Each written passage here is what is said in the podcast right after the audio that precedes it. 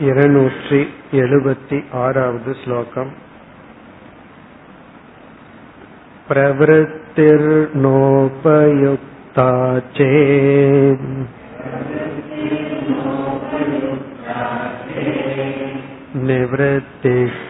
निवृत्तिकोपयुज्यते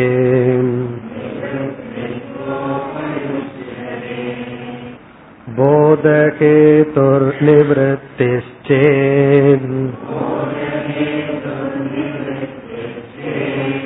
बुभुत्सायां ततेतराम्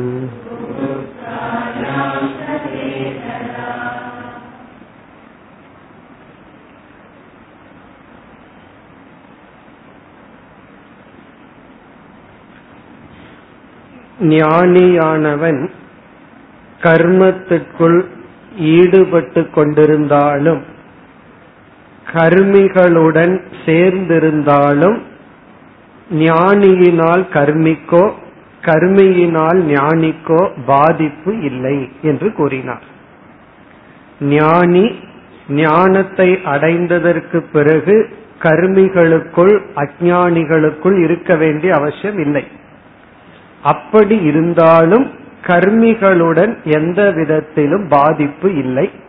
அதே சமயத்தில் ஞானி கர்மிகளுக்குள் இருப்பதனால் கர்மிகளுக்கும் அஜானிகளுக்கும் எந்த பாதிப்பும் இல்லை என்று கூறினார். அப்படி கூறி முடித்து பிறகு இந்த இருநூற்றி எழுபத்தி ஆறு எழுபத்தி ஏழு இந்த இரண்டு ஸ்லோகங்களில் ஒரு பூர்வ பட்சம் அதற்கான பதில். பூர்வ பக்ஷியினுடைய கருத்து என்னவென்றால் ஞானியானவன் நிவிருத்திக்குத்தான் அதிக முக்கியத்துவம் கொடுக்கின்றார். பிரவருத்திக்கு முக்கியத்துவம் கொடுப்பதில்லை. ஞானி வந்து கர்மகாண்டத்தை கண்டுகொள்வதில்லை. கர்மகாண்டத்தை நிந்திக்கின்றார். ஞானகாண்டத்தை மட்டும் எடுத்துக் கொள்கின்றார். இப்ப வேதத்தினுடைய முதல் பகுதியை விட்டுவிட்டு கடைசி பகுதிக்கு மட்டும் ஞானி முக்கியத்துவம் கொடுக்கின்றார். ஆகவே பிரவருத்தியானது ஞானியினால் எடுத்துக்கொள்ளப்படவில்லை. இதுதான் பூர்வபக்ஷியினுடைய அபிப்பிராயம். அதாவது வேதாந்திகள் வந்து வேதத்துக்கு எதிராக இருப்பவர்கள். வேதாந்திகள் வந்து கர்மத்திற்கும் பூஜைகளுக்கும் எதிராக இருப்பவர்கள். இன்னும் பலர் அவ்விதம் நினைக்கின்றார்கள். வேதாந்தத்துக்கு வந்துவிட்டால் பக்திக்கு எதிரோ அல்லது பூஜைக்கோ இவைகளுக்கெல்லாம் பகைவர்கள் போல் பலர் நினைக்கின்றார்கள். சில வேதாந்திகளே அப்படி நினைத்து விடுவார்கள். நான் எல்லாம் பூஜை பண்ண மாட்டேன் அதெல்லாம் ரொம்ப லோவர் லெவல் நான் வந்து பக்தி செலுத்த மாட்டேன் அப்படின்னு நினைத்து கொள்வது. சோ இந்த தவறானது இருந்து வருகின்றது. அதுதான் இங்கு பூர்வபக்ஷம். இனி சித்தாந்தம் என்ன? அதை எப்படி இங்கு வித்யாரண்யர் எழுதியுள்ளார் என்பதை பார்ப்போம். பிறகு ஸ்லோகத்திற்குள் செல்லலாம். இங்கு வந்து சித்தாந்தியினுடைய பதில் நான் பிரவருத்தியை ஒதுக்கி தள்ளிவிட்டு நிவிருத்தியை மட்டும் பற்றி கொண்டு இருக்கவில்லை. நான் பிரவருத்தியை முழுமையாக பயன்படுத்தி அதனுடைய பலனை அடைந்து விட்டுவிட்டேன். அதே சமயத்தில் நான் நிவிருத்தியையும் பயன்படுத்தி அதையையும் விட்டுவிட்டேன் என்று சொல்கின்றார். நான் பிரவருத்திக்கு எவ்வளவு முக்கியத்துவம் கொடுத்து பிரவருத்தியை பயன்படுத்தி அதை விட்டனோ அதே போல நிவிருத்தியையும் நான் விட்டு விட்டேன். இதுதான் சித்தாந்தியினுடைய பதில். இப்பொழுது ஆனா சித்தாந்தி அதாவது பதில் சொல்பவர் வந்து வேறு விதத்தில் அவரிடத்தில் அப்ரோச் பண்றார் பதில் சொல்கின்றார். அதாவது பூர்வ பக்ஷியிடம் ஒரு வாதம் செய்வது போல் இங்கு ஸ்லோகத்தை அமைத்துள்ளார். இப்ப நேரடியா பதில் சொல்வதற்கு பதிலாக பூர்வ பக்ஷி என்ன சொல்றான்? நீ பிரவருத்தியை பயன்படுத்தவில்லை என்று சொன்னவுடன் ஞானி வந்து அல்லது பதில் சொல்பவர் வந்து நான் நிவிருத்தியத்தான் எங்க பயன்படுத்தினேன் என்று திருப்பி கேட்கின்றார். ஏன்னா பூர்வபக்ஷியினுடைய மனதுல நீ நிவிருத்திய மட்டும் பயன்படுத்தி இருக்க அதாவது ஞானகாண்டம் வெறும் சிரவண மனநத்தை மட்டும் நீ பயன்படுத்தியுள்ளாய். நீ வந்து பிரவருத்தியை பயன்படுத்தவில்லை என்ற ஒரு ஆரோப்பத்துக்கு நான் நிவிருத்தியையும் பயன்படுத்தலையே. நான் நிவிருத்திய பயன்படுத்தித்தான் நீ வந்து பிரவருத்தியை விட்டுட்டு நிவிருத்தியை மட்டும் எடுத்துக்கொள்கின்றாய் என்று என்னிடம் தோஷம் செய்வாய் என்பது போல் அமைந்துள்ளது முதல் பகுதி. இப்பொழுது முதல் வரியை பார்ப்போம். பிரவருத்திகி ந உபயுக்தா சேத். ஞானியான உன்னால் பிரவருத்திகி பிரவருத்தி மார்க்கமானது கர்மகாண்டமானது ந உபயுக்தா பயன்படுத்தப்படவில்லை. உபயுக்தம் அப்படின்னு சொன்னா பயன்படுத்துதல் எடுத்துக்கொள்ளுதல். ந உபயுக்தா சேத் என்றால் அதை நீ கையாளவில்லை. அப்ப வந்து இங்க பூர்வபக்ஷி என்ன சொல்றான்? நீ வந்து சிரவண மனன நிதித்தியாசனம்னு சொல்லி எந்த கர்மமும் செய்யாமல் எந்த கர்மகாண்டத்தையும் பயன்படுத்தாமல் நீ வெறும் ஞான காண்டத்திலேயே நிவர்த்தி மார்க்கத்தையே தான் பயன்படுத்தி உள்ளாய். ஆகவே நீ பிரவருத்தியை பயன்படுத்தவில்லை. அதற்கு இப்பொழுது பதில். முதல் வரியில் நிவத்திகி குவ உபயுஜ்யதே. உடனே சித்தாந்தி கேட்கின்றான் நான் எப்பொழுது நிவிருத்தியை பயன்படுத்தினேன்? நான் நிவிருத்தியையும் பயன்படுத்தவில்லை. பூர்வகட்சி கேட்கிறா நீ பிரவருத்தியை பயன்படுத்தவில்லைன்னு. சித்தாந்தி சொல்றேன் நான் நிவிருத்தியை எப்ப பயன்படுத்தினேன்? இதுதான் கேள்விக்கான பதில். இதுல இருந்து நம்ம அந்த பாவார்த்தத்தை புரிந்து கொள்ள வேண்டும். இப்ப ரெண்டு குழந்தை இருக்கு. அந்த குழந்தைக்கு மிட்டாய் கொடுத்தீங்களே அப்படின்னு சொன்னா இந்த குழந்தைக்கு எப்ப கொடுத்தேன் அப்படின்னு கேக்குறது போல எனக்கு மட்டும் மிட்டாய் கொடுக்கலையேன்னு சொன்னா அந்த குழந்தைக்கு நான் எப்ப கொடுத்தேன்னு கேட்டா என்ன பொருள்? அதுக்கும் கொடுக்கல உனக்கும் கொடுக்கல. கொடுத்தா இரண்டு பேர்த்துக்கும் சமமா கொடுப்போம். அந்த விதத்தில் இங்க வந்து டயலாக் பிரவருத்தி உன்னால் பயன்படுத்தப்படவில்லை என்ற ஆரோப்பத்துக்கு குவ எப்பொழுது நிவர்த்திகி உபயுக்தா. நான் என்னைக்கு நிவர்த்திய பயன்படுத்தினேன் அப்படின்னு சொல்லி சித்தாந்தி கேட்கின்றார். அதற்கு இந்த பாவனைய புரிஞ்சு கொள்ளாத பூர்வபக்ஷி வந்து பதில் சொல்கின்றான் இல்ல நீ நிவிருத்திய பயன்படுத்தி உள்ளாய். இந்த இடத்துல நீ நிவிருத்திய பயன்படுத்தி உள்ளாய். என்று இரண்டாவது வரியில் முதல் பகுதி பூர்வபக்ஷி இப்ப சித்தாந்தி கிட்ட சொல்ற நீ எங்கிட்ட கேட்ட நான் எப்ப நிவிருத்திய பயன்படுத்தினேன் என்று நான் நீ நிவிருத்தியை பயன்படுத்திய ஸ்தலத்தை கூறுகின்றேன் என்று இப்பொழுது கூறுகின்றார். என்ன கூறுகின்றார்? போதகேதுகு நிவத்திகி சேத். போதகேது என்றால் ஞானத்தை அடைவதற்கு காரணமாக இருப்பது. ஞானத்தை போதம்னா ஞானம். ஹேதுனா காரணம். ஞானத்துக்கு காரணமாக இருப்பது நிவிருத்திகி சேத். அப்படின்னா என்ன அர்த்தம்? இங்க நிவிருத்தி இஸ் ஈக்வல் டு ஞான யோகம் அதாவது வெறும் சிரவண மனன நிதித்தியாசனம் மட்டும் செய்தல். இந்த பூஜை புனஸ்காரம் இதையெல்லாம் விட்டுட்டு சாஸ்திரம் படித்தல் சிந்தித்தல் தியானித்தல் இதெல்லாம் தான் இங்க நிவிருத்தின்னு சொல்லப்படுது. இப்படிப்பட்ட நிவிருத்தியானது போத ஹேது. உன ஞானியான நீ ஞானத்தை அடையும் தருவாயில் ஞானத்தை அடைவதற்காக நீ நிவிருத்தியை பயன்படுத்தி உள்ளாய் அல்லவா? அப்ப போதகேதுனா ஞானத்துக்கு காரணமான நிவிருத்தியானது உன்னால் பயன்படுத்தப்பட்டுள்ளது. அதனாலதான் நீ இன்னைக்கு ஞானியா இருக்கு. இப்ப நீ ஞானி ஆவதற்காக ஞான யோகத்தை நீ பயன்படுத்தி உள்ளாய். அப்ப இந்த இடத்துல பூர்வபக்ஷி என்ன சொல்கின்றான்? சித்தாந்தி கேட்டான் நான் என்னைக்கு நிவிருத்தியை பயன்படுத்தினேன்? நீ வந்து பிரவருத்தியை மட்டும் பயன்படுத்தி உள்ளாய்னு என்னிடம் தோஷம் சொல்ல அப்படின்னா நீ ஞானத்தை அடைகின்ற சூழ்நிலையில் ஞான யோகத்தை பின்பற்றியுள்ளாய் அல்லவா? அந்த இடத்துல பயன்படுத்தி உள்ளாய் அப்போ ஞானத்தை அடைவதற்காக ஞான யோகத்தை நீ பயன்படுத்தி உள்ளாய் உடனே சித்தாந்தி இப்பொழுது பதில் சொல்கின்றார். அடுத்த பகுதியில் புபுத்சாயாம் ததா இதரா. இங்க சித்தாந்தியினுடைய பதில் அதே போல நீ சொன்னது உண்மைதான். இப்ப பூர்வபக்ஷி சொல்றத சித்தாந்தி ஒத்துக்கொள்ற நீ சொல்றது உண்மைதான். ஞானத்தை அடைகின்ற தருவாயில் நான் நிவர்த்திய பயன்படுத்தினேன். அதே போல இந்த ஞானத்துக்கு ஆசை வர வேண்டும் என்பதற்காக நான் பிரவருத்தியையும் பயன்படுத்தினேன் அப்படின்னு சொல்றார். இந்த ஞானத்துல ஆசை வருவதற்காக முமுட்சுத்துவத்தை வளர்த்தி கொள்வதற்காக அல்லது என்னை தகுதிப்படுத்திக் கொள்ள நான் பிரவருத்தியையும் பயன்படுத்தி உள்ளேன். அதுதான் சொல்லப்படுகின்றது. புபுத்சாயாம் என்றால் ஞானத்தில் விருப்பம் உண்டு செய்ய வேண்டி. முமுட்சுத்துவம் வைராகியம் போன்ற குணங்களை வளர்த்து கொள்கின்ற சூழ்நிலையில் ததா அவ்விதமே. அவ்விதம் என்றால் நான் எப்படி நிவிருத்திய ஞான யோக காலத்துல பயன்படுத்தினோ அதே போல ஞானத்துக்கு என்னை தகுதிப்படுத்த ஈதரா. ஈதரா என்றால் மற்றொன்று இங்கு மற்றொன்று என்றால் பிரவிற்த்தி. இங்கு பிரவிற்த்தியானது பயன்படுத்தப்பட்டுள்ளது. நான் ஞானத்துல வந்து விருப்பத்தை வளர்த்தி கொள்கின்ற சூழ்நிலையில் பிரவிற்த்தியை பயன்படுத்தினேன். இப்ப இதனுடைய சாராம்சம் என்ன என்றால் உபனிஷத்துல வந்து யக்ஞேன தானேன தபசா அநாசகேன அப்படிங்கிற வாக்கியம் ரொம்ப முக்கியமான வாக்கியம். இதனால வந்து பிராமணாகா விவிதிஷந்தி அப்படின்னு இருக்கு. அங்க வந்து நம்மளுடைய ஆச்சாரியர்களால விவிதிஷா வாக்கியம்னு சொல்லி இதை ரொம்ப பெருசா எடுத்துட்டு விசாரம் செய்துள்ளார்கள். அதாவது யக்ஞம் தானம் தபக போன்ற கர்மத்தின் மூலம் ஒருவன் எதை அடைகின்றான் என்றால் விவிதிஷா ஞானத்தில் விருப்பத்தை அடைகின்றான். இந்த மோக்ஷத்தை அடைய வேண்டும்ங்கிற விருப்பத்தை இவன் அடைகின்றான். விவிதி சந்தி என்றால் வேதிதும் இச்சந்தி. இந்த யஜ்ஞதான தப கர்மம் எல்லாம் நமக்கு என்ன கொடுக்குது அப்படின்னா அந்த பிரம்மத்தை தெரிஞ்சுக்கணுங்கிற ஆசையை தூண்டுகிறது.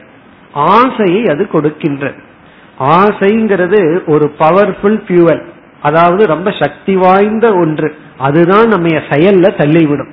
அப்போ நம்ம வந்து ஞான யோகம்ங்கிற செயல்ல ஈடுபடணும்னு சொன்னா யார் நம்ம ஞான யோகத்துக்குள்ள பிடிச்சு தள்ளுவது என்றால் ஆசைதான். சரி அந்த ஆசையை எப்படி வளர்த்திக்கிறது? யஜ்யதான தப கர்ம. அங்க பார்த்தோம் அப்படின்னா வேதானு வச்சனேனா அது வந்து பிரம்மச்சரிய ஆசிரமம் யஜ்யதானம் என்பது இல்லற தர்மம் தபகங்கிறது வந்து வானப்பிரஸ்தாசிரம தர்மம். பிறகு வந்து மீண்டும் அங்கு வந்து சந்நியாசத்தை பற்றி பேச்சு வருகின்றது அந்த உபனிஷத் மந்திரத்தில். இப்படி வர்ண ஆசிரம தர்மத்தை பின்பற்றுவதன் மூலம் ஒருவருக்கு வந்து ஞானத்தில் ஆசை உற்பத்தி ஆகின்றது. அப்ப இங்க என்ன சொல்லப்படுகின்றது? புபுத்சா என்றால் அங்க எப்படி விவிதிஷா அதே சொல்லுதான் இங்க புபுத்சா என்று சொல்லப்பட்டுள்ளது. புபுத்சான்னா அரிய ஆசை விவிதிஷான்னு சொன்னாலும் அரிய ஆசை. ரெண்டு ஒரே ஒரு பொருள் தான். ரூட்டு தான் மாறி இருக்கு. அங்க வித்து தாது இங்க புத்து தாது. ஆனா ஒரே ஒரு பொருள். அதாவது இங்க சித்தாந்தி என்ன சொல்கின்றான்? நான் ஞான யோக காலத்தில் நிவிருத்திங்கிற சாதனையை பயன்படுத்தியது உண்மை ஞானத்திற்காக ஆனா இந்த ஞானத்துக்கு தகுதிப்படுத்துவதற்காக நான் பிரவருத்தியையும் பயன்படுத்தினேன். ஆகவே இங்கு சித்தாந்தியினுடைய பதில் நான் பிரவருத்தி நிவிருத்தி இரண்டையும் சமமாக பயன்படுத்தி உள்ளேன். ஒன்றுல மட்டும் எனக்கு பற்று இனி ஒன்றுல எனக்கு துவேஷம் இல்லை. இப்ப இரண்டுமே தேவை. இப்ப எதற்கு எது தேவை? ஞானத்தில் ஆசை வருவதற்கு பிரவருத்தி தேவை ஞானம் வருவதற்கு நிவிருத்தி தேவை. அப்ப பிரவருத்தி எதற்குனா ஆசைக்காக. அதைத்தான் நம்ம முமுட்சுத்துவம்னு சொல்றோம். இந்த முமுட்சுத்துவம் சித்திக்கணும்னா வைராகியம் இருக்கணும். வைராகிய முமுட்சுத்துவம் வரணும்னு சொன்னா நமக்கு விவேகம் இருக்கணும். ஆகவே சுருக்கமா சொன்னா சாதன சதுஷ்டய சம்பத்தியை அடைய பிரவருத்தியை நான் பயன்படுத்தினேன். பிறகு ஞானத்தை அடைய நான் நிவிருத்தியை பயன்படுத்தினேன். ஆகவே நீ வந்து என் மீது நீ பிரவருத்திய பயன்படுத்தாம விட்டுட்ட வெறும் நிவிருத்திய மட்டும் பிடிச்சிருக்கன்னு சொல்லாதே. இதுதான் பதில். இப்ப இதுல இருந்து நம்ம என்ன புரிந்து கொள்ள வேண்டும்? நம்ம வந்து இரண்டையும் சமமாக பயன்படுத்த வேண்டும். ஆனால் சம காலத்தில் அல்ல. ஒரே காலத்தில் இருக்காது அதாவது விஷம காலத்தில். முதல்ல நம்ம பிரவருத்திய பிரதானமா பயன்படுத்துவோம். அப்புறம் தகுதி வர வர நிவர்த்திய பிரதானமா பயன்படுத்துவோம். நிவர்த்திக்குள்ள வந்து சித்த சுத்தி இல்லைன்னா மீண்டும் கொஞ்சம் பிரவருத்திக்குள்ள போய் சேவை முதலியவைகள் எல்லாம் செஞ்சு நம்மை நாம் தூய்மைப்படுத்துவோம். இப்ப அதுதான் இந்த ஸ்லோகத்தினுடைய சாராம்சம். பிரவருத்தி ந உபயுக்தா சேத் பிரவருத்தியானது உன்னால் பயன்படுத்தப்படவில்லைனா நிவிருத்திகி உபயுஜ்யதே. நிவிருத்தி எங்கு பயன்படுத்தப்பட்டுள்ளது? உடனே பூர்வபக்ஷி போதகேதுகோ நிவிருத்தி சேத் போதத்துக்கு ஞானத்துக்கு காரணம் நிவிருத்தி என்றால் இதரா பிரவருத்தியும் ததா அவ்விதமே புபுத்சாயாம் ஹேதுகு. இந்த ஹேதுகுங்கிற வார்த்தை எடுத்துக்கணும். புபுத்சாயாம் ஆசை வருவதற்கு பிரவருத்தியானது ஹேது.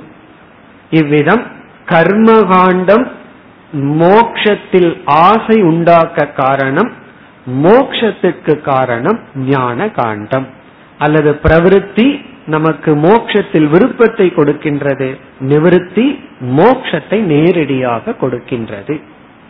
இனி இதே கருத்து அடுத்த ஸ்லோகத்திலும் வருகின்றது.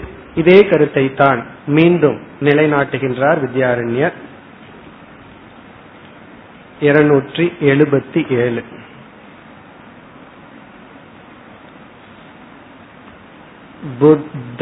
बुद्धश्चेन्न बुभुत्सेत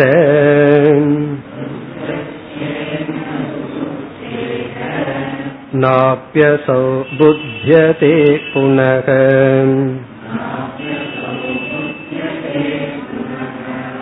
अबाधातनुवर्तेत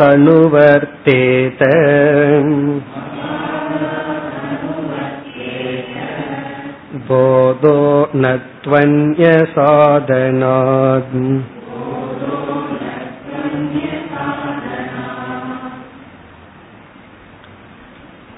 இங்கு மீண்டும் இதே போன்ற ஒரு விசாரம். பூர்வபக்ஷி என்ன சொல்கின்றான்?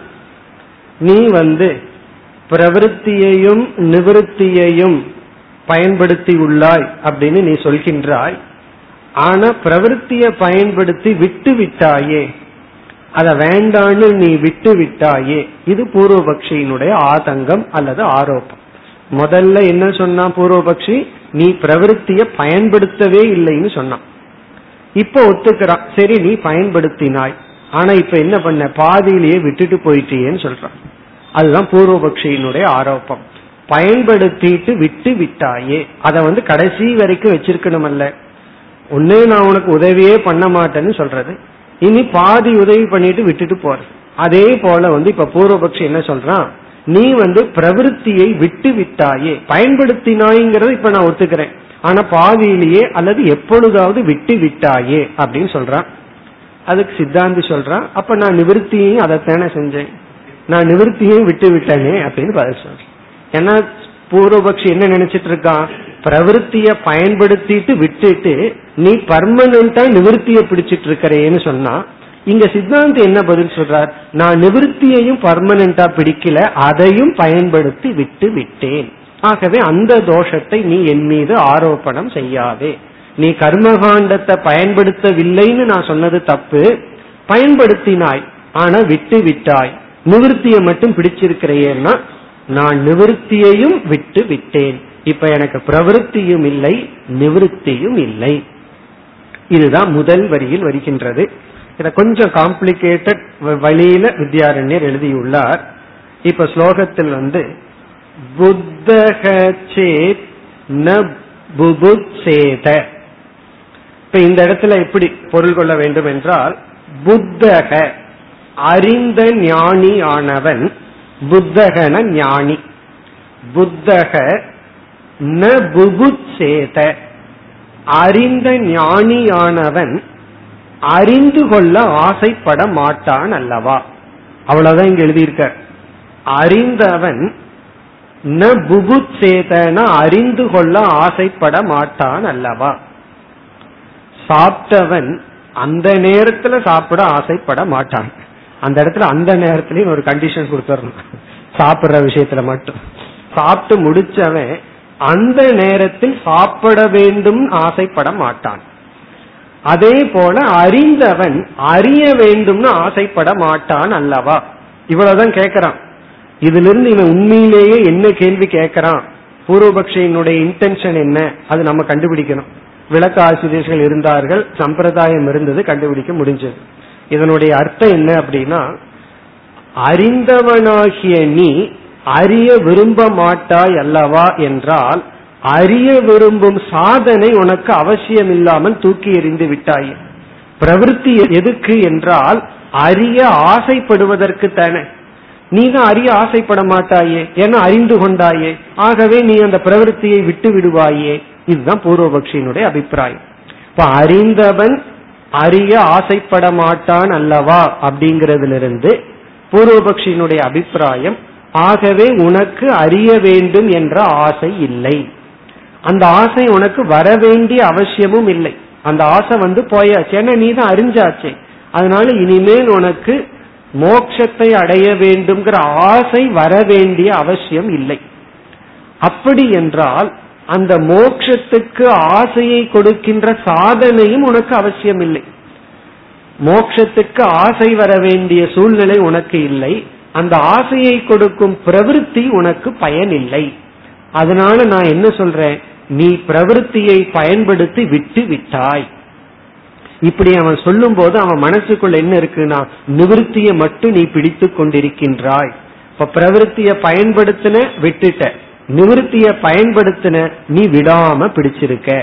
அப்படின்னு சொல்லும் பொழுது இது அவனுடைய லாங்குவேஜிலேயே இப்பொழுது வந்து வித்யாரண்யர் பதில் சொல்றார் நாபி அசௌ புத்தியதே புனக. இப்ப அவனுடைய வார்த்தையிலேயே பதில் சொல்றார். இப்ப பூர்வபக்ஷி என்ன சொன்னா அறிந்த நீ அறிய ஆசைப்பட மாட்டாய் அல்லவா? ஆகவே உனக்கு பிரவருத்தி வேண்டாம். இங்க வந்து சித்தாந்தி சொல்கின்றார் அறிந்தவன் மீண்டும் அறிய மாட்டான் அல்லவா? இவன் ஏற்கனவே அறிஞ்சிட்டான். அவன் மீண்டும் அறிய வேண்டிய அவசியமும் இல்லை. ஆகவே நிவிருத்தியும் அவசியம் இல்லை இப்ப முதல்ல என்ன சொன்னார்? அறிபவன் அறிந்தவன் அறிய ஆசைப்பட மாட்டான் அல்லவானா? இவர் பதில் சொல்றார் அறிந்தவன் மீண்டும் அறிய மாட்டான் அல்லவா? அப்படின்னு என்ன? நான் அறிய வேண்டிய அவசியமும் இல்லை. அப்படின்னு என்ன? நிவிருத்தியும் அவசியம் இல்லை. இப்ப வந்து நான் அறிய வேண்டிய ஆசை எனக்கு இல்லை அதனால எனக்கு பிரவருத்தி வேண்டாம். எனக்கு அறிஞ்சதுனால அறிய வேண்டிய அவசியமும் இல்லை. எனக்கு ஞான யோகமும் அவசியம் இல்லை நான் தான் ஞானியாச்சே. இவன் சொல்றான் நீ ஞானி. ஆகவே ஞானத்துல உனக்கு இச்சை அவசியம் இல்லைனா இவர் என்ன சொல்றாரு? நான் ஞானி. எனக்கு ஞானத்திலையும் அவசியம் இல்லைன்னு சொல்றார். எனக்கு ஞானமும் இப்ப அவசியம் இல்லை எனக்கு தான் ஞானம் வந்தாச்சு. ஆகவே அறிய வேண்டிய சாதனையும் எனக்கு தேவையில்லை. அதுதான் சொல்கின்றார். நாபி அசௌ புத்தியதே புனக. புனக என்றால் மீண்டும் அசௌ. அசௌன புத்தக. இந்த ஞானி ந புத்தியதே. மீண்டும் அவன் அறிய வேண்டிய அவசியம் இல்லை இதுல இருந்து என்ன சொல்றார்? மீண்டும் அறிய வேண்டிய அவசியம் இல்லை இஸ் டு எனக்கு நிவிருத்தி அவசியம் இல்லை ஏன்னா அறிவதற்கு காரணம் நிவிருத்தி. அது எனக்கு அவசியம் இல்லை முதல் வரியில அறிந்தவன் அறிய ஆசைப்பட வேண்டியதில்லை. அப்படின்னா ஆகவே பிரவிற்த்தி அவசியம் இல்லை இங்க அறிந்தவன் வந்து மீண்டும் அறிய வேண்டியதில்லை என்றால் நிவிருத்தி அவசியம் இல்லை. இந்த இரண்டுக்குள்ள வேற்றுமை என்ன? ஒன்று அறிய வேண்டிய ஆசை இல்லை இனி ஒன்று அறிய வேண்டியதே இல்லை. இந்த ரெண்டுல அந்த ஆசை ஒண்ணுதான் வேறுபடுத்துகிறது.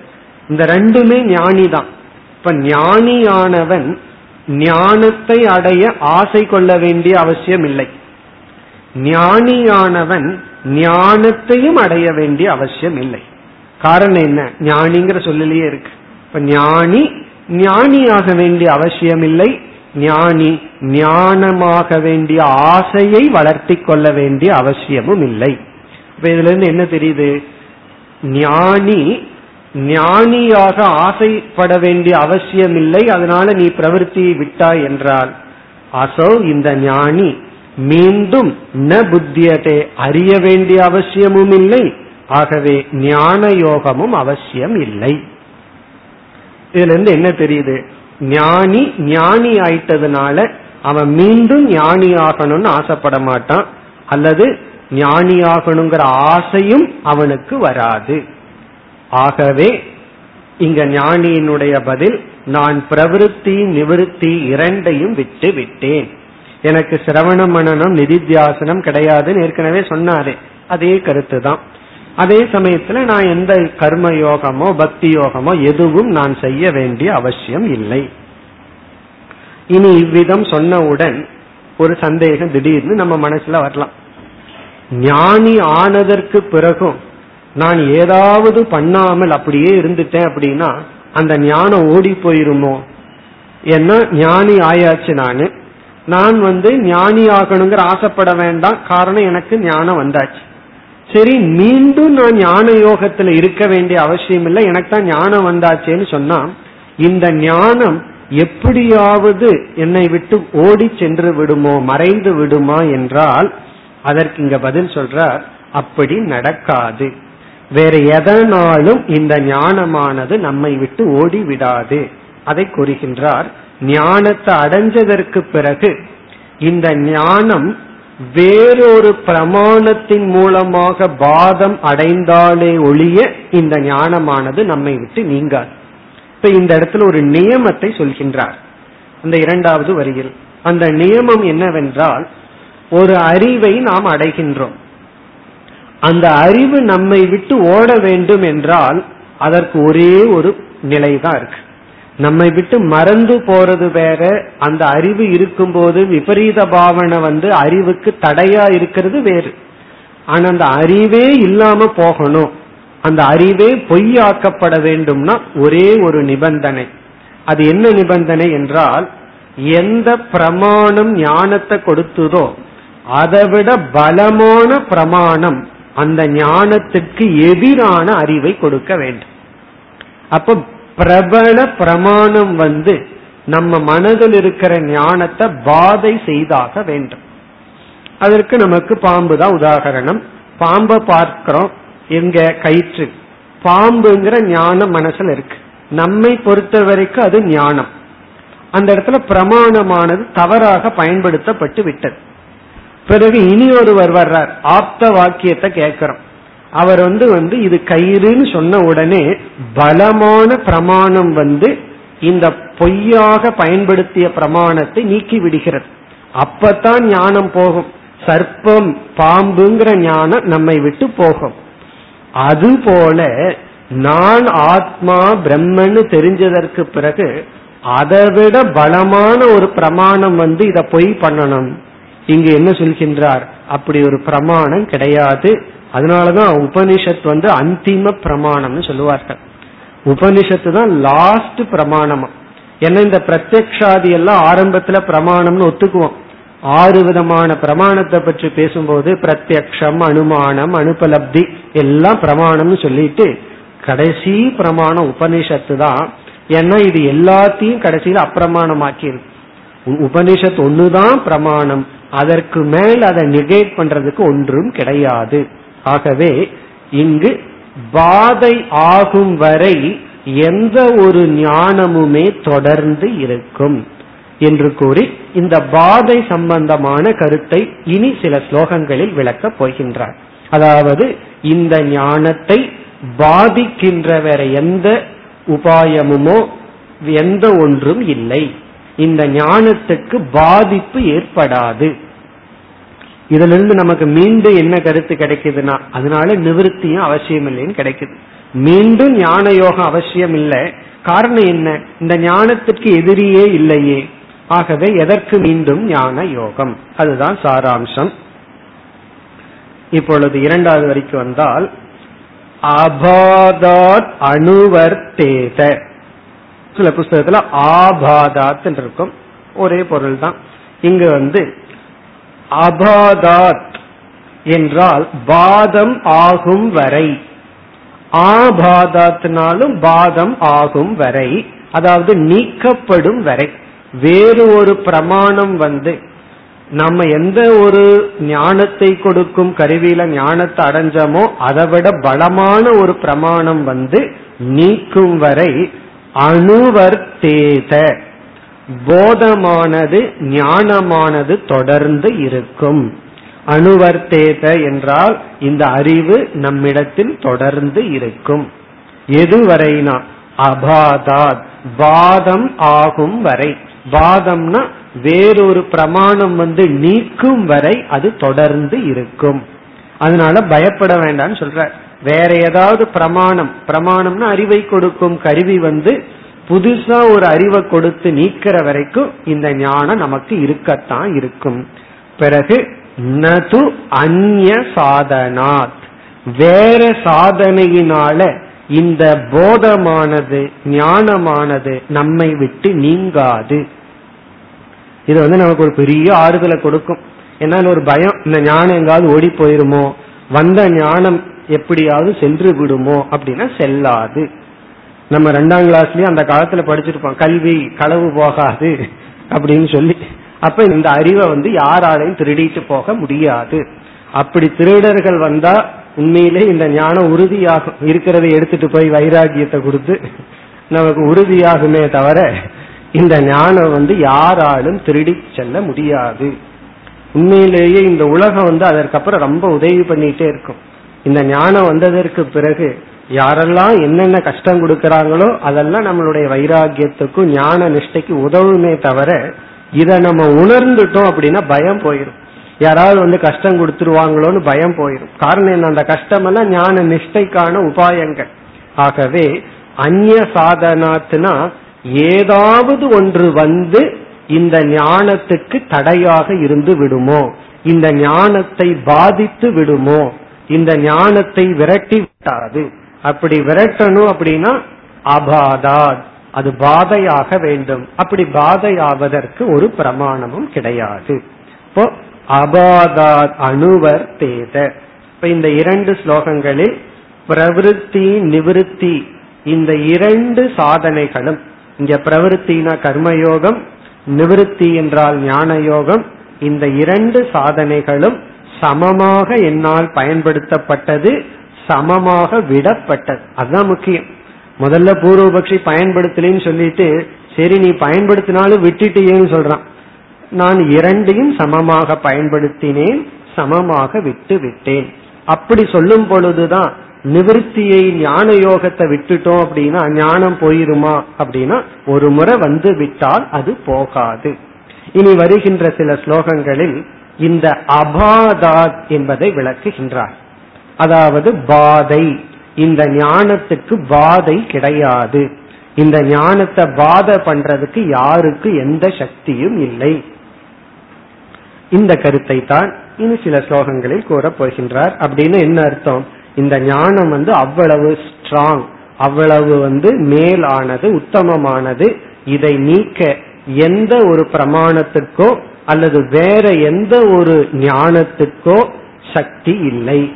இப்ப இந்த ஞானத்தை யாராலும் நீக்க முடியாது. அது மட்டுமல்ல எதெல்லாம் நீக்க முடியும்னு நம்ம நினைச்சிட்டு இருக்கிறோமோ அதெல்லாம் வித்யாரண்யர் இங்க கூறி அதெல்லாம் ஞானத்தை உறுதிப்படுத்தும் சொல்ற நம்ம எதை நினைச்சு பயந்தோமோ எது வந்து இந்த ஞானத்திற்கு தடைன்னு நினைச்சோமோ அதெல்லாம் ஞானத்தை உறுதிப்படுத்தும். இனி அடுத்த ஸ்லோகம் இருநூற்றி எழுபத்தி எட்டு. नाविद्या नापि तत्कार्यम्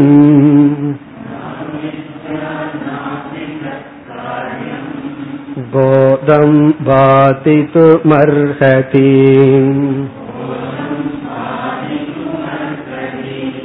पुरैव तत्त्वबोधेन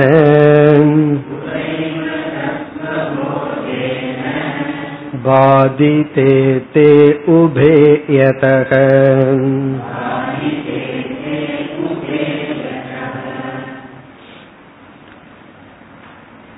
இந்த ஞானத்தை எதுவும் பாதிக்காது எதுவும் நீக்காது அதுதான் கருத்து இங்கு பூர்வபக்ஷி என்ன நினைக்கலாம் அல்லது நம்ம சாதாரணமா என்ன நினைக்கலாம் மீண்டும் அஜானம் வரலாம் அல்லவா ஏன்னா ஞானத்தை நீக்கிறதுக்கு ஒரே ஒன்று அஜானம் ஞானத்திற்கு விரோதியாரு அஜானம் ஒரு காலத்துல அஜானம் என்னிடத்துல இருந்தது. அதை வந்து பிரமாண விசாரத்தின் மூலமா அஜானத்தை நான் வெளியே அனுப்பிச்சு விட்டேன். வெளியே போனவங்க எத்தனை பேர் பர்மனண்டா வெளியே போயிடுறாங்க. மீண்டும் உள்ள வந்துடுறாங்கல்ல. வீட்டுக்கு கெஸ்ட வெளியே அனுப்புவோம். அப்புறம் கொஞ்ச நாள்ல திரும்பி வர்றாங்கல்ல. அதே போல இந்த அஜானமும் ஏன் திரும்பி வந்துடக்கூடாது? அல்லது அஜானத்தினுடைய எஃபெக்ட் இருக்குமே காரியம் அதாவது வந்து ஏதாவது செய்து விடலாமா என்றால் அது முடியாது என்று சொல்கின்றார். அதாவது அஜானமும் அஜானத்தினுடைய விளைவுகளும் இங்க அஜானத்தினுடைய விளைவுனா விக்ஷேபங்கள். இந்த விக்ஷேபங்களும் இந்த ஞானத்தை ஒன்றும் செய்யாது. ஏன்? அப்படிங்கிற கேள்விக்கு பதில் சொல்றார் இந்த இரண்டும் ஏற்கனவே ஞானத்தினால் நீக்கப்பட்டு விட்டது அழிக்கப்பட்டு விட்டது. இவைகள் மரணம் அடைந்து விட்டது அப்படின்னு சொல்றார். அதாவது அஜானம் வந்து இறந்தாச்சு. இறந்தது திரும்பி வராது. ஒருவர் இறந்துட்டாருங்கிறதுனுடைய லட்சணம் என்ன தெரியுமோ? அவர் வந்து மீண்டு எந்திரிச்சு வரக்கூடாது. இல்லையே இறந்தவர் எந்திரிச்சு வந்தாரேன்னா நம்ம என்ன பதில் சொல்லுவோம்? அவர் இறக்கவில்லைன்னு பதில் சொல்லுவோம். இல்லையே மெடிக்கல்ல சொன்னாங்களேன்னா அந்த மெடிக்கல் போதாதுன்னு சொல்லுவோம். அவங்க இன்னும் கண்டுபிடிக்கல வேற ஏதோ சிம்டம்ஸ்ல அவர் உயிரோட இருந்திருக்கார். அப்ப டெத்துக்கு லட்சணமே திரும்பி அவர் வரக்கூடாது. அதுக்கு பேரு தான் டெத் திரும்பி வந்துட்டாருன்னா அது டெத்துல அது வேற ஏதாவது பேரை சொல்லணும். மரணம்னு சொல்லக்கூடாது. அப்படி இங்க என்ன சொல்கின்றார்? அவித்யாவும் அதனுடைய காரியமும் ஏற்கனவே ஞானத்தினால் பாதிக்கப்பட்டு விட்டது அது மரணம் அடைந்து விட்டது. மீண்டும் அது வராது. ஆகவே வந்து அந்த வாய்ப்பு கிடையாது. ஏன்னா ஞானத்திற்கு ஒரே ஒரு விரோதி அது அஜானம் அதுவே அழிந்ததற்கு பிறகு அது எப்படி வரும்? அதுதான் இங்கு குறிப்பிடுகின்றார். அவித்யா ந அவித்யா. அவித்யான அறியாமை. நாபி தத் காரியம் அவித்யினுடைய காரியம். அவித்தியினுடைய காரியமா இருந்தது கர்மம் இந்த உலகம் அனுபவங்கள் இவைகளெல்லாம். அவித்யா காரியம்.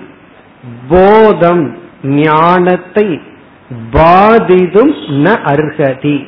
பாதை செய்ய சக்தி இல்லை அருகதை இல்லை. அவித்யா அல்லது அவித்யினுடைய காரியம் ஞானத்தை பாதிக்க சக்தி இல்லை. அவித்யைக்கோ அவித்யினுடைய காரியத்திற்கோ ஞானத்தை பாதிக்கும் சக்தி இல்லை. அப்ப நம்ம ஞானத்துக்கு விபரீத பாவனை தடையா இருக்குமேன்னு சொன்னா பிரதிபந்தம் வேறு பாதை என்பது வேறு. பிரதிபந்தம்னா அந்த ஞானம் இருக்கு அது நமக்கு தெரியுது ஆனா அதனுடைய பலன் வருவதற்கு சில விபரீத பாவனைகள் தடையா இருக்கு. அது வேறு. பாதை என்றால் இதுவே பொய்.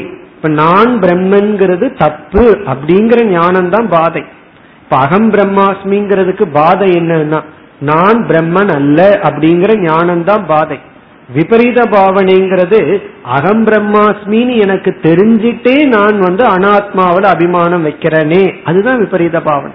இந்த விபரீத பாவனை ஒருவருக்கு வருதுன்னு சொன்னா அவருக்கு முதல்ல நமஸ்காரம் பண்ணணும். காரணம் அவர் ஞானி.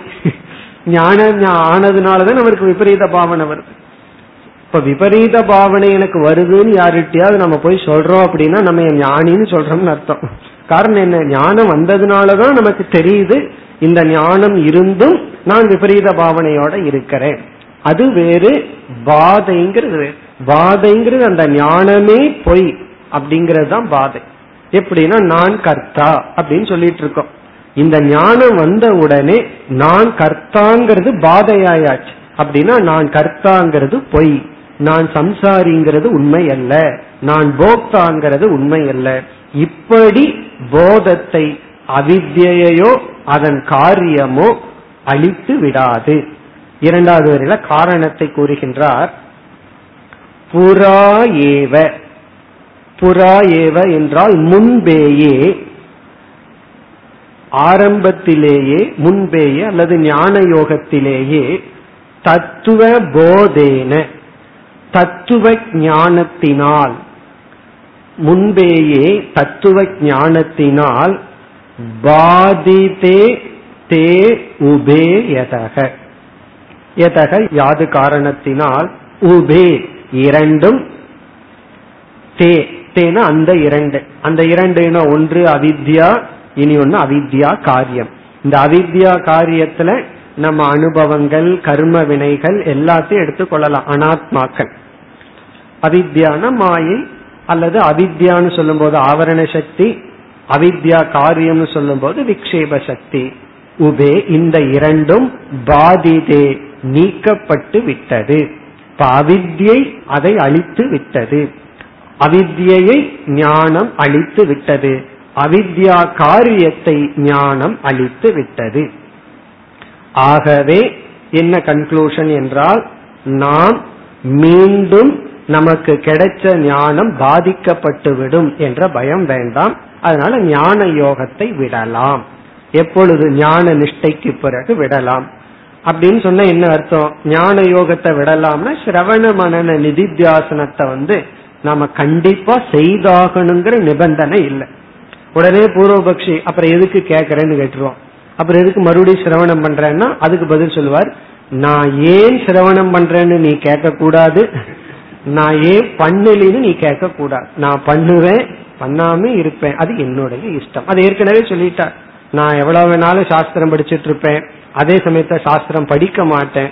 குழந்தை எப்படி பிடிவாதம் பண்ணுதோ அதே போல ஞானி வந்து நீ என்ன சொன்னாலும் அதுக்கு நான் ஆப்போசிட்டா பண்ணுவேன்னு சொல்லுவார். நீ சிரவணம் பண்ணக்கூடாதுன்னா பண்ணுவேன் பார். நீ பண்ணுன்னு சொன்னா பண்ண மாட்டேன்னு சொல்லுவார். அது என்னுடைய விருப்பம். ஆகவே இங்கு எனக்கு ஞான யோகத்தை நான் விட்டாலும் இந்த ஞானத்துக்கு பாதை இல்லை. இதே கருத்தை அடுத்த இரண்டு ஸ்லோகத்துல ஒரு உதாகரணத்தின் மூலம் சொல்ற இதே கருத்து தான் எக்ஸாம்பிள் எப்படி வந்து அவித்யா அவித்யா காரியம் ஞானத்தை ஒன்றும் செய்யாது இந்த விஷயத்தில் உதாகரணம் இருநூற்று எழுபத்தி ஒன்பது बाधितं दृश्यतामक्षैः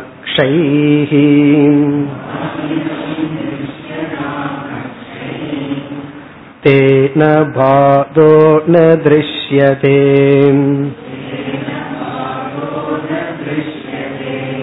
जीवन्नो कुर्णमार्जारम्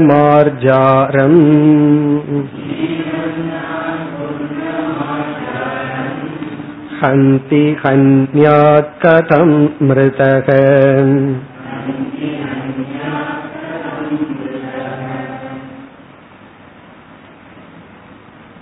அவித்யும் அவித்யா காரியமும் பாதிக்கப்பட்டு விட்டது நீக்கப்பட்டு விட்டதுன்னு சொன்னார் உடனே பூர்வபக்ஷி சொல்லலாம் அவித்யா நீக்கப்பட்டு விட்டதுதான் ஆனா பிராரப்த வசத்துல அவித்யா காரியமான உன்னுடைய சரீரமும் இந்த உலகமும் உனக்கு கொஞ்ச நாள் இருந்து கொண்டிருக்கின்றதே என்றால் அது இருந்து கொண்டு இருக்கட்டும். அதனால எனக்கு எந்த பாதையும் இல்லை அப்படின்னு சொல்லுகின்றார் இப்போ பாதிதம் திருஷ்யதாம் அக்ஷைகி அக்ஷைஹி என்றால் இந்திரியங்கள் மூலம் பாதிதம் திருஷ்யதாம்.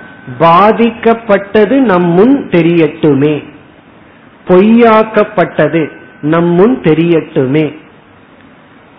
அதற்கு என்ன நல்ல உதாகரணம்? காணல் நீர் தான் காணல் நீர் என்று தெரிந்ததற்கு பிறகும் அக்ஷைகி கண்களால் அந்த நீரானது அனுபவத்திற்கு இருக்கட்டுமே. இப்ப பாதிதம் என்றால் பாதிக்கப்பட்டது திருஷ்யதாம். நம்முடைய கண்களுக்கு இந்திரியங்களுக்கு புலப்படட்டுமே. அக்ஷைகி திருஷ்யதாம். அப்படின்னு என்ன அர்த்தம்? இங்கு பாதைக்கு பிறகும் அனுபவத்தில் அது இருக்கட்டுமே. தேன பாதக ந திருஷ்யதே. அதனால் பாதகன ஞானத்துக்கு தடை. ந திருஷ்யதே. சில புஸ்தகத்துல சக்கியத்தேன்னு இருக்கும் அதனால வந்து ந சக்கியத்தை அல்லது திருஷ்யத்தை அதாவது பாதமானது மீண்டும் வராது மீண்டும் அதனால நமக்கு எந்த பாதிப்பும் இல்லை. அதாவது காணல் நீரை பாக்குறதுக்கு முன்னாடி நீர் இருக்குன்னு நினைச்சிட்டு இருக்கும். அங்க போனா வந்து நனைஞ்சிருவோமே அப்படின்னு நினைக்கிறோம் அல்லது தண்ணீர் கிடைக்குமே நினைக்கிறோம். ஆனால் அது காணல் நீர்னு தெரிஞ்சதற்கு பிறகு அறிவு வந்ததற்கு பிறகு கண்ணுக்கு தெரியட்டுமே. அதனால என்ன? நமக்கு கஷ்டம். நமக்கு எந்த நஷ்டமுமோ லாபமுமோ இல்லை. அதாவது பாதிக்கப்பட்டது பொய்யாக்கப்பட்டது அது இருந்தால் அதனால நமக்கு எந்தவித நஷ்டமும் இல்லை. அதற்கு இரண்டாவது வரையில உதாகரணம் கொடுக்கிறார். என்ன உதாகரணம் என்றால் எலி இருக்கின்றது. அந்த எலி வந்து பூனைய கொல்ல முடியாது. பிறகு யார் யாரை கொண்டுட்டு இருப்பா? பூனை தான் எலிய கொள்ளும் எக்காரணத்தை கொண்டு எலியானது பூனைய கொள்ளாது அப்படி இருக்கும் பொழுது அந்த எலி இறந்து விட்டது. இறந்த எலி பூனையை எப்படி கொல்லும்? இங்க என்ன சொல்றாரு? உயிரோடு இருக்கிற எலியே பூனைய கொள்ளாது அப்படி இருக்கும்போது இறந்த எலி எப்படி பூனையை கொல்லும்? இந்த உதாகரணத்தை எப்ப ஞாபகம் வச்சுக்கணும்னா யாரெல்லாம் நம்ம திட்டுறாங்களோ அப்ப அவங்கள இறந்த எலின்னு நினைச்சுக்கணும். அவங்ககிட்ட சொன்னா திட்டு எக்ஸ்ட்ரா கிடைச்சிரும். நீ செத்த எலி. அது சொல்லக்கூடாது. யாராவது நம்மை அவமானப்படுத்துறாங்க கஷ்டப்படுத்துறாங்கன்னா இந்த ஞாபகம் வந்துடணும். நீ செத்த எலி. நீ செத்த எலிய கண்டு எனக்கு கோபம் அதிகமா வந்ததுன்னா நான் உன்னை விட அதிக செத்த எலி ஆயிடுறேன். அப்ப நமக்கு வந்து கோபம் வரக்கூடாதுன்னா அவங்கள செத்த எலின்னு சொல்லாம மனசுல நினைச்சுக்கணும். சொன்னீங்கன்னு வச்சுக்கோமே அவ்வளவுதான். அப்புறம் நம்ம செத்த எலி ஆயிடுவோம். அப்படி இங்க என்ன சொல்ற உயிரோடு இருக்கிற எலியே பூனைய கொள்ளாது அப்படின்னு என்ன அர்த்தம்? உண்மையிலேயே நாம சம்சாரியா இருக்கும் பொழுதே இந்த உலகம் நம்ம ஒன்னும் பண்ணல. இவ்வளவு நாள் சந்தோஷமா தான் இருந்திருக்கோம் அப்போ அப்போ. ஞானம் இல்லாட்டியும். அப்படி இருக்கும்போது ஞானம் வந்ததுக்கு அப்புறம் எப்படி இந்த உலகம் நம்மை பாதிக்கும்? அதாவது ஆத்மாவையும் பிரம்மத்தையும் இந்த உலகம் ஒண்ணுமே பண்ணாது. அப்படி இருக்கும்போது இது பொய்ன்னு தெரிஞ்சதுக்கு அப்புறம் என்ன என்ன செய்து விட முடியும்? அதுதான் இங்கு பதில்.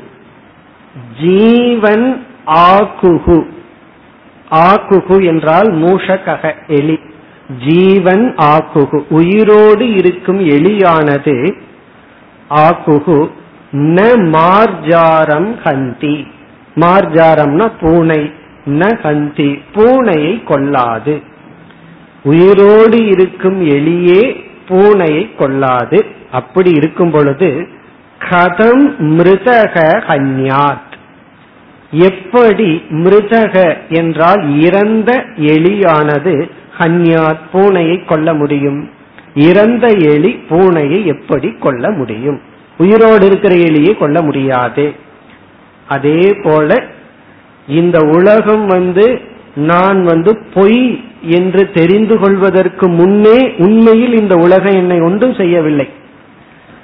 பிறகு இப்ப என்ன ஆச்சுன்னா இந்த உலகம் வந்து எலி போல நம்ம வந்து பூனைய போல இந்த உலகம் வந்து இந்த உயிரோடு இருக்கும் பொழுது உலகம் உயிரோட இருக்குன்னா இதை நம்ம மித்தியான்னு புரிஞ்சுக்கிறதுக்கு முன்னாடியே ஏதோ அப்பப்ப சில சங்கடங்கள் கொடுத்திருக்கலாம் சுகத்தை கொடுத்திருக்கலாம் அவ்வளவுதான். நம்மை உண்மையில் ஒன்றும் செய்து விடவில்லை. அப்படி இருக்கும் பொழுது ஞானத்தினால் இந்த உலகம் என்ற எளியானது மித்திய ஆக்கப்பட்ட பிறகு அது எப்படி நம்மை கொள்ள முடியும்? அது எப்படி நமக்கு சம்சாரத்தை கொடுக்க முடியும்? பிறகு இவருக்கு வந்து இந்த உதாகரணம் போதாதுன்னு மீண்டும் இதே கருத்திற்கு இனி ஒரு உதாகரணம் கொடுக்கின்றார். அடுத்த ஸ்லோகத்தில் अपि पाशुपतास्त्रेण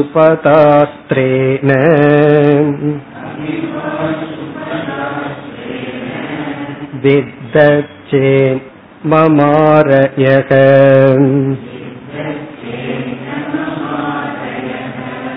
निष्फलेषु वितुन्नाङ्गक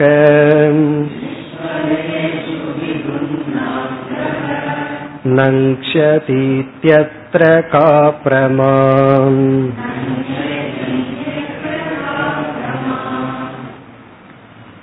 மிக எளிமையான எக்ஸாம்பிள் உதாகரணம் இதெல்லாம் அந்த காலத்து போர்ல வந்து ஒருவன் என்ன செய்கின்றான் எதிரிய நோக்கி பாசு பதாஸ்திரம் என்கின்ற ஒரு அஸ்திரத்தை விடுகின்றான் சிவனிடமிருந்து கிடைக்கப்பட்ட ஒரு அஸ்திரத்தை வந்து இந்திரஜித் வந்து லக்ஷ்மணர் மீது விடுறாருன்னு வச்சுக்குவோமே அப்படி வந்து ஒரு எதிரி பெரிய அஸ்திரத்தை விடுகின்றார். அந்த அஸ்திரத்தினாலேயே இவர் வந்து பாதிக்கப்படவில்லை. லக்ஷ்மணருக்கு ஒன்றும் ஆவதில்லை அப்படி இருக்கும் பொழுது யாரோ ஒரு படை வீரன் அந்த என்னுடைய முனை இருக்கல்லவா அது உடைந்துள்ளது. சாதாரண அம்பு அந்த கூர்மை பகுதி வேற உடைஞ்சிருக்கு. அது வந்து இவர் மீது படுகின்றது. அதனால இவர் இறந்து விடுவாரா? அப்புறம் என்றால் என்ன இறந்து விட மாட்டார். பெரிய அஸ்திரத்தினாலேயே தாக்கப்படாதவர். இந்த ஒரு அது ஒழுங்கான அம்பா இருந்தா பரவாயில்ல. உடைந்த அம்பு. அதனால வந்து இவர் தாக்கப்பட்டால் எப்படி இறப்பார். அதே போல இந்த உலகத்தினால் இவர் வந்து பாதிக்கப்பட மாட்டார். இந்த உலகம் உயிரோடு இருக்கும் பொழுதே இவர் பாதிக்கப்படவில்லை என்றால் உலகத்தை பொய் ஆக்கியதற்கு பிறகு எப்படி பொய் வந்து நம்மை பாதிக்கும்? ஒருவர் வந்து பொய் சொல்றார். பொய்யா நம்மை திட்டுகின்றார். ஆரோப்பணம் பண்றார். அதை உண்மைன்னு நினைக்கும் பொழுதே நமக்கு ஒன்று பெருசா ஆகல. அது பொய் என்று தெரிந்ததற்கு பிறகு அது எப்படி நம்மை பாதிக்கும்? இந்த உலகம் நம்மை பாதிக்காது. எளிமையான ஸ்லோகம்.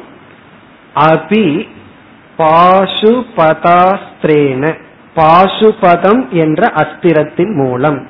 பாசுபத அஸ்திரேன வித்தக தாக்கப்பட்டவன். இப்ப ஒருவன் வந்து பாசுபத அஸ்திரத்தை விட்டு விட்டான் அவர் இவரை தாக்கிவிட்டது. ஆனால் எக ந மமாரச்சே. யார் அதனால் இறக்கவில்லையோ? யார் ஒருவன் பாசுபதம் என்ற அஸ்தரத்தினால் தாக்கப்பட்டும் இறக்காமல் இருக்கின்றானோ? அப்படிப்பட்டவன் நிஷ்பலேஷு விதுன்னாங்கக நிஷ்பலேஷு என்றால் பிரயோஜனமற்ற। நிஷ்பலம் என்றால் பிரயோஜனமற்ற। அதாவது வந்து அம்பினுடைய இறுதியானது வந்து கூர்மை உலோகத்தினால செய்யப்பட்டிருக்கும் அதெல்லாம் உடைந்து பயனற்ற விதுன்னாங்கக. விதுன்னாங்கக என்றால் தாக்கப்பட்ட அங்கத்தை உடையவன். கையிலேயோ காலிலேயோ வந்து அது படு பிரயோஜனமற்ற ஒரு அம்பு. நங்ஷியதி இதி அத்திர கா பிரமா. அதனால் இவன் இறந்து விடுவான் அழிந்து விடுவான் என்பதற்கு என்ன சாட்சி? கா பிரமாணம் அது எப்படி? எப்படி என்றால் அது எப்படியும் இல்லை. இப்ப அழிந்து விடுவான் என்பது எப்படி இல்லையோ? இப்ப இந்த இரண்டு ஸ்லோகங்களிலும் உதாகரணம் தான் கூறினார். மேலும் இதே கருத்துதான் மீண்டும் விளக்கப்படுகின்றது அடுத்த ஸ்லோகம் இருநூற்றி எண்பத்தி ஒன்று आदावविद्यया चित्रैः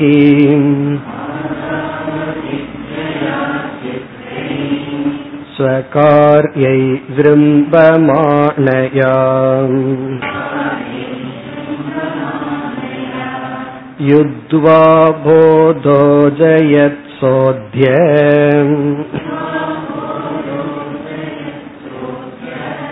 सुदृढो बाध्यताम् कथम्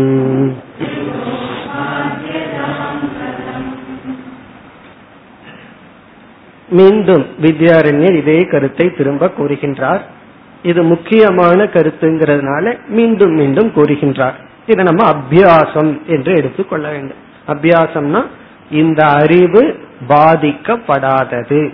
எதனாலும் இந்த அறிவுக்கு பாதை இல்லை. இதெல்லாம் நம்ம மனதில் இருக்கிற அந்த சீரை நீக்கிற பயம். ஏதாவது இந்த ஞானம் நம்மை விட்டு போயிருமோ? எப்படியாவது பாதையாகி விடுமோ? என்ற பயம் நமக்கு இருக்கக்கூடாது. காரணம் என்ன? நம்ம மேலான ஜேஷ்ட பிரமாணமான உபனிஷத்தை வச்சிருக்கோம் கையில. உபனிஷத்துங்கிறது பிரம்மாஸ்திரத்தை போல. அதுக்கு மேல வேற எந்த அஸ்தரத்தையும் சாஸ்திரம் பேசுவதில்லை. அப்படிப்பட்ட உபனிஷத்திலிருந்து கிடைக்கிற ஞானத்திற்கு வேறு எந்த பிரமாணத்திலிருந்து எதிரிகள் பகைவர்கள் வந்து விட முடியும்.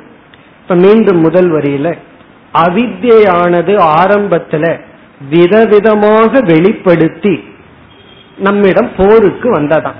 இந்த ரெண்டு ஸ்லோகங்களில் இது இதற்கு வருகின்ற இரண்டு மூன்று ஸ்லோகங்களில் ஒரு போர் புரிவது போன்ற உதாகரணத்தை எடுத்துக்கொள்ற அதாவது அவித்யை ஒரு படை ஞானம் ஒரு பக்கம் இருக்கு. இந்த அவித்யை என்ன பண்ணுது? விதவிதமான காரியத்துடன் ஞானத்துடன் போர் புரிய வருகின்றது. இந்த ஞானம் என்ன செய்து விட்டது? இந்த அவித்யைகளையும் அனைத்து காரியங்களையும் வெட்டி வீழ்த்தி விட்டது. அவைகளெல்லாம் ஒரு சவத்தை போல் கிடக்கின்றது. அப்படி கிடக்கின்ற அவைகளிடத்திலிருந்து இந்த ஞானத்துக்கு எந்தவித பாதிப்பும் இல்லை. அதுதான் சொல்லப்படுகின்றது. ஆதௌ அவித்யா. ஆதௌ ஆரம்பத்தில் ஞானயோக காலத்தில் அவித்யா. அவித்யுடன் இந்த ஞானமானது சண்டையிட்டது யுத்தம் செய்தது. பிறகு எப்படி?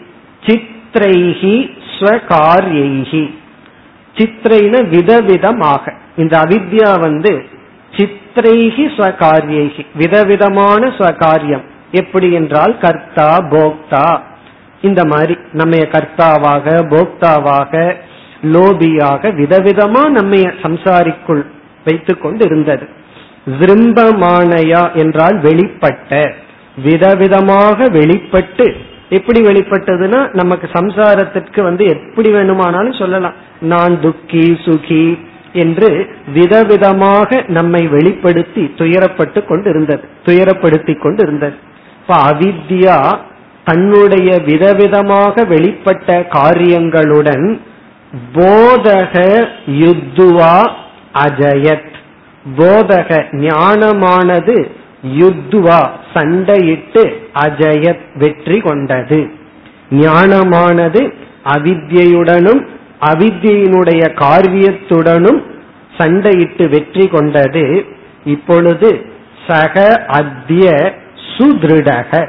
இப்பொழுது உறுதியாக திருடமாக இருக்கின்றது. கதம் பாத்தியதாம். இப்படி உறுதியாக திருடமாக இருக்கின்ற இந்த ஞானமானது கதம் பாத்தியதாம் எப்படி பாதிக்கும்? இந்த ஞானத்தை யார் வந்து பாதிப்பார்கள்? அப்போ இப்படிப்பட்ட இந்த ஞானத்தை அவித்தை அதனுடைய காரியத்துடன் வந்ததை ஞானமானது சண்டையிட்டு வெற்றி கொண்டு விட்டது. இதற்கு பிறகு உறுதியாக இருக்கின்ற இந்த ஞானத்தை எது வந்து பாதித்து விடும். இனி அடுத்த ஸ்லோகத்திலும் இதே கருத்தை கூறி பிறகு வேறு கருத்திற்கு வரப்போகின்றார். அடுத்த வகுப்பில் பார்ப்போம். ॐ पूर्णमधपूर्णमिधं पूर्णात्पूर्णमुदच्छते पूर्णस्य पूर्णमादाय पूर्णमेवावशिष्यते ॐ शान्ति शान्ति शान्तिः